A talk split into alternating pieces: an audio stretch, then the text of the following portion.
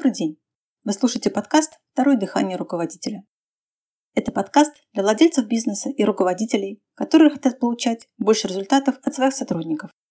С вами Лена Бояркина, и сегодня мы поговорим о том, какое действие руководителя гарантированно приводит к развалу команды и бунту на корабле. Сегодня разговаривал с клиентом, который начал прохождение второго уровня тренинга «Второе дыхание руководителя». Данный уровень посвящен навыкам работы с группой людей, в то время как первый уровень посвящен навыкам работы с отдельным сотрудником. Так вот, этот клиент рассказал мне, что он три года безуспешно пытался вытащить свою команду из болота инертности. Он так и сказал. Безуспешно три года он пытался вытащить команду из болота инертности. У него не получалось. И вот теперь, после первого занятия, он понял, что те действия, которые он делал, никогда бы не привели его к нужному результату. Все, что он пытался делать с командой, наоборот, погружало ее еще большую топь, засасывало так, что уже и трактором не вытащить. А теперь он благодарит Бога за то, что нашел эту программу, и теперь у него появилась схема влияния на группу. Согласитесь, дорогого стоит. Когда человек три года безуспешно пытался решить проблему, терял на этой неуспешности деньги, время, силы, мотивацию, а решение было в шаговой практической доступности. Ладно, хорошо, что он его нашел. Давайте посмотрим на самое главное неуспешное действие в общении с группами. Вдруг вы тоже так делаете. Это действие заключается в том, что руководитель пытается воздействовать на всю группу одновременно. Но управление группой имеет определенную специфику. Здесь действует закон управления массами. Если вы хотите добиться изменений в большом количестве людей, вы должны понимать, что вы не можете этого сделать, воздействуя на всю группу одновременно. К сожалению, масса инертна, то есть они хотят сохранять то состояние, в котором находятся. Это может быть состояние покоя, но обычное состояние – движение немного вниз – Реальность такова, что в современном обществе, а значит в любых коллективах, в какой-то степени проблемность и негатив преобладают. В большинстве своем люди не стремятся делать больше, не испытывают огромного желания прилагать больше усилий, но наоборот ищут пути, как сделать меньше. Как прилагать меньше усилий? Как при помощи трюков, фишек, хитроумных штук уменьшить количество прилагаемых усилий для того, чтобы получить результат? Это ярко можно продемонстрировать на работе продавца. Довольно часто можно увидеть, что продавцы не хотят тратить время и усилия на то, чтобы досконально изучить свой товар. Не хотят интересоваться тем, как он работает. Не хотят упражняться в том, как интересно и захватывающе рассказывать о нем. Не хотят выполнять большое количество упражнений. Системно, регулярно, понемногу, но каждый день тренироваться в применении правильных навыков. А потом потратить время на 5-10 звонков клиентам с целью просветить их, делая при этом крайне важную, но, как кажется продавцам, не сразу приносящую деньги работу. Все это требует приложения усилий, большого количества действий, нахождения в высоком эмоциональном состоянии и, самое главное, любви к своей работе. В основе этого лежит любовь к работе как таковой, ибо лучший способ справиться с большим количеством работы, я бы даже сказала единственный способ, это полюбить ее. И это не голая философия и не бред оторванный от жизни человека. Это самые практичные наблюдения и высказывания, которые основаны исключительно на фактах. Джек Уэлч, легенда американского бизнеса, человек, 20 лет возглавлявший General Electric, писал «Работа исполнительного директора – просто безумие. Как ее описать? Сразу вспоминается столько всего. Бурные эмоции, удовольствие, возмущение, страсть, постоянное движение, обмен мнениями, встречи до поздней ночи, прекрасные друзья, хорошее вино, праздники, отличные поля для гольфа, важные решения в большом бизнесе, Кризисы и давление, множество попыток, блестящие удачи, восторг от победы, боль поражения. Лучше не бывает. И дело не столько в огромной зарплате, сколько в удовольствии от работы. Но вернемся к вашей компании. Если вы хотите, чтобы все люди в компании начали делать больше, больше производить, больше общаться с клиентами, больше решать поставленных вами задач, то очевидно, что вам нужны изменения к лучшему. А в массе, то есть со всеми людьми сразу, это сделать невозможно.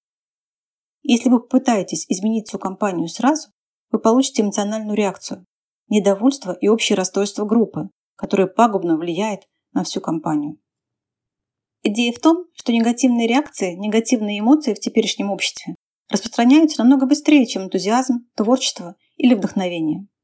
Я говорю вам это для того, чтобы вы понимали, когда вы попытаетесь заставить в кавычках быстрее действовать всю группу, то негативные эмоции, порождаемые не желающими работать и прилагать усилия сотрудниками, и подхваченные зрителями, то есть теми сотрудниками, что просто реагируют на то, чего больше, что наиболее популярно, могут повлиять на тех ваших сотрудников, которые являются продуктивными, компетентными и гениальными людьми в потенциале. Необходимы условия, какие-то обстоятельства, чье-то влияние для того, чтобы они стали игроками в вашу игру, то есть продуктивными, богатыми, инициативными, активными, неостановимыми, лояльными к вашей компании, способными решать любую поставленную задачу, желающими решать эту задачу и решающими эту задачу на самом деле. И вот тут самое главное – заражающими этим всю остальную команду. Зрителей можно заразить всеми перечисленными выше качествами. Это и есть искусство и наука управления группой. Итак, не пытайтесь влиять на всю группу, вас захлестнет негатив. Он же захлестнет игроков, как людей, способных делать много. Но при попытке влиять на всю группу игроки начнут работать против вас, например, саботировать изменения и даже активно выступать против них. Единственный способ – сделать еще более сильными игроков. Напомню, что игрок – это человек, способный много двигаться, способный иметь много проблем, желающий работать и не потерявший способность получать удовольствие от большого количества действий и приложения усилий. Эти люди гарантированно есть в вашей компании. Никогда никого не заставляйте. Не вызывайте революции своими действиями. Не навязывайте изменений. Иначе вы получите молчаливые бунты, саботаж, которые будут возглавлять игроки, а вам будет казаться, что они жертвы, сотрудники, приносящие проблемы. Создавайте желание, первое, действовать и решать задачи у одного человека. Второе. Действовать и решать задачи у всей компании. Третье. Обучаться и повышать компетентность.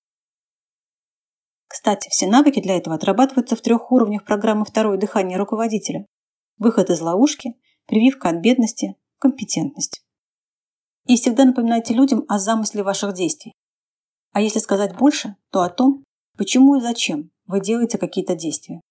Не говорите сотрудникам, особенно игрокам, что вы ставите им большие задачи, либо просите их искать решение для невозможного, либо настаиваете на том, чтобы им достаться после рабочего дня и выполнить квоты, просто потому, что так сказал очередной великий гуру.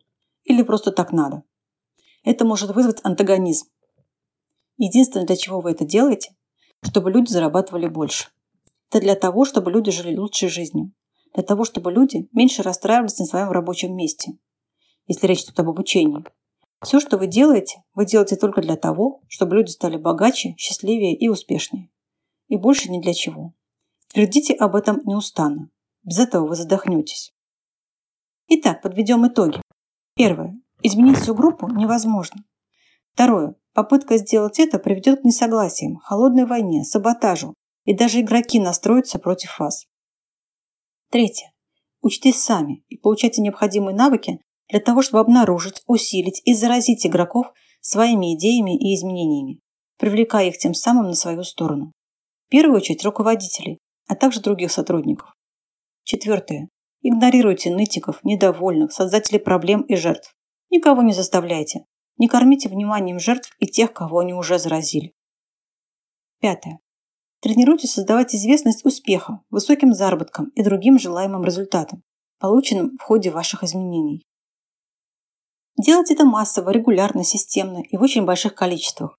Используйте листовки, рассылки, собрания персонала.